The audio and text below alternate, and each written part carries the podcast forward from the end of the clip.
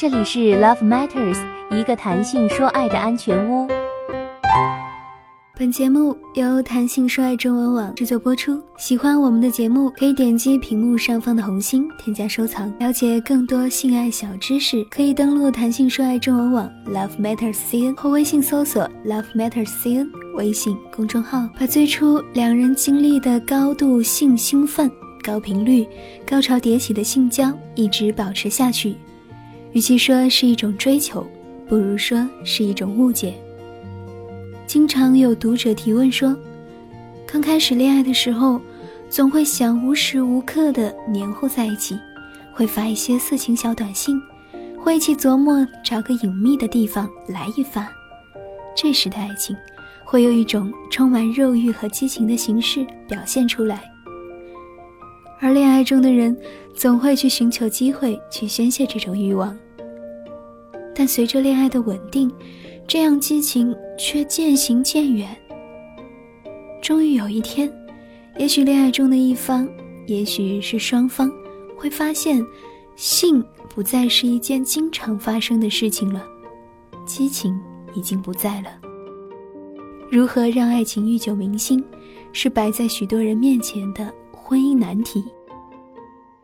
有人说这是个无解之题，因为激情只能在新鲜出炉的伴侣时。有人说这是个无解之题，因为激情只能在新鲜出炉的伴侣身上存在，不可能长久保持。也有人说，激情不在了，性也就没有了，没有性就没有了爱情，婚姻没法保鲜，只能靠关系和责任维持，性越来越不重要了。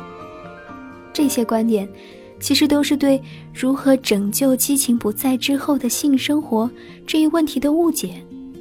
解题的重点是审题。当你全方位理解激情和性之后，问题也就迎刃而解了。如果不加说明，人们往往会从狭义的角度去理解激情。这种激情实质就是强烈的性吸引。当一个崭新的伴侣出现时，他的种种表现都能够构成性刺激元素，所以。人们会沉浸在层出不穷的性刺激环境里，应激性性欲明显增强，人们就需要用大力度的性行为缓解自己的性冲动，从对方身上满足自己的性需求。当人们的性需求得到满足之后，渴求度自然会下降，同时性刺激引发的性反应就会减弱。但是这并不等于人们不再喜欢这样的性刺激物了。如果说我们对激情的理解是狭义的，那么对性，我们的理解就更加狭义。人们对性行为评判的标准，往往都是指爱爱的频率、高潮的次数、爱的时间、硬度、润滑的速度等等，这一切都是爱爱的要素。换句话说，人们普遍认为，没有性交行为就没有性。其实，性行为的含义非常广泛，还包括使用玩具、亲吻、拥抱、牵手、依偎、抚摸、眉目传情、有身体接触的同床而眠等。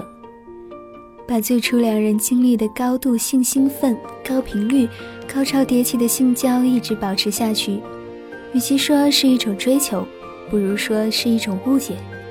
即使这种状态真的可以一直保持，其实也未必是人们喜欢的性生活。人类的性欲望本身就存在波浪式起伏，背景性性欲是一个平稳的基调，是性激素分泌引起的；应激性性欲是一个变化很大的范围，是性刺激引起的。应激性性欲的强度和性行为的发生有正相关。当人们的性需求得到满足之后，对性刺激的反应就会减弱，应激性性欲就会减弱，性行为就会减少，甚至不一定发生。这是非常正常的人类性反应特点。性行为的发生不是目的，只是个结果，满足性需求才是目的。人类都存在性需求，就像人类都有进食的需求一样。吃饱的人不会寻找食物，只有没吃饱的人才会一直寻找食物。同理可证，只有性需求没满足的人，才会一直寻求性刺激。激情不在的性生活其实是个伪命题，也并不见得需要拯救。人们应该思考的是，自己的性需求在伴侣关系中是否得到了满足。如果满足了，就没有必要刻意追求性交的各种指标；如果没满足，追求指标也是浮云。应该思考的是性生活质量低的原因以及改进的办法。